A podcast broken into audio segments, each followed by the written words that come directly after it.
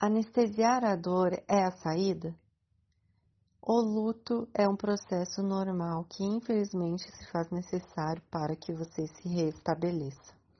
A tristeza é profunda, quase insuportável, mas não deve ser medicada.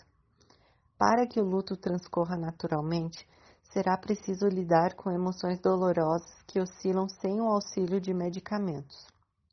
Apesar de parecer que ajudam, no momento em que as ingerir, haverá consequências na sua recuperação. A medicação psiquiátrica é indicada para casos específicos, quando há quadros psiquiátricos que acompanham o processo, como transtornos de ansiedade ou depressão clínica. Não se automedique.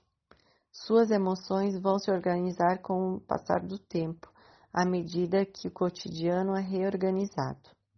A adaptação à nova rotina acontecerá de forma lenta com o apoio da família e amigos.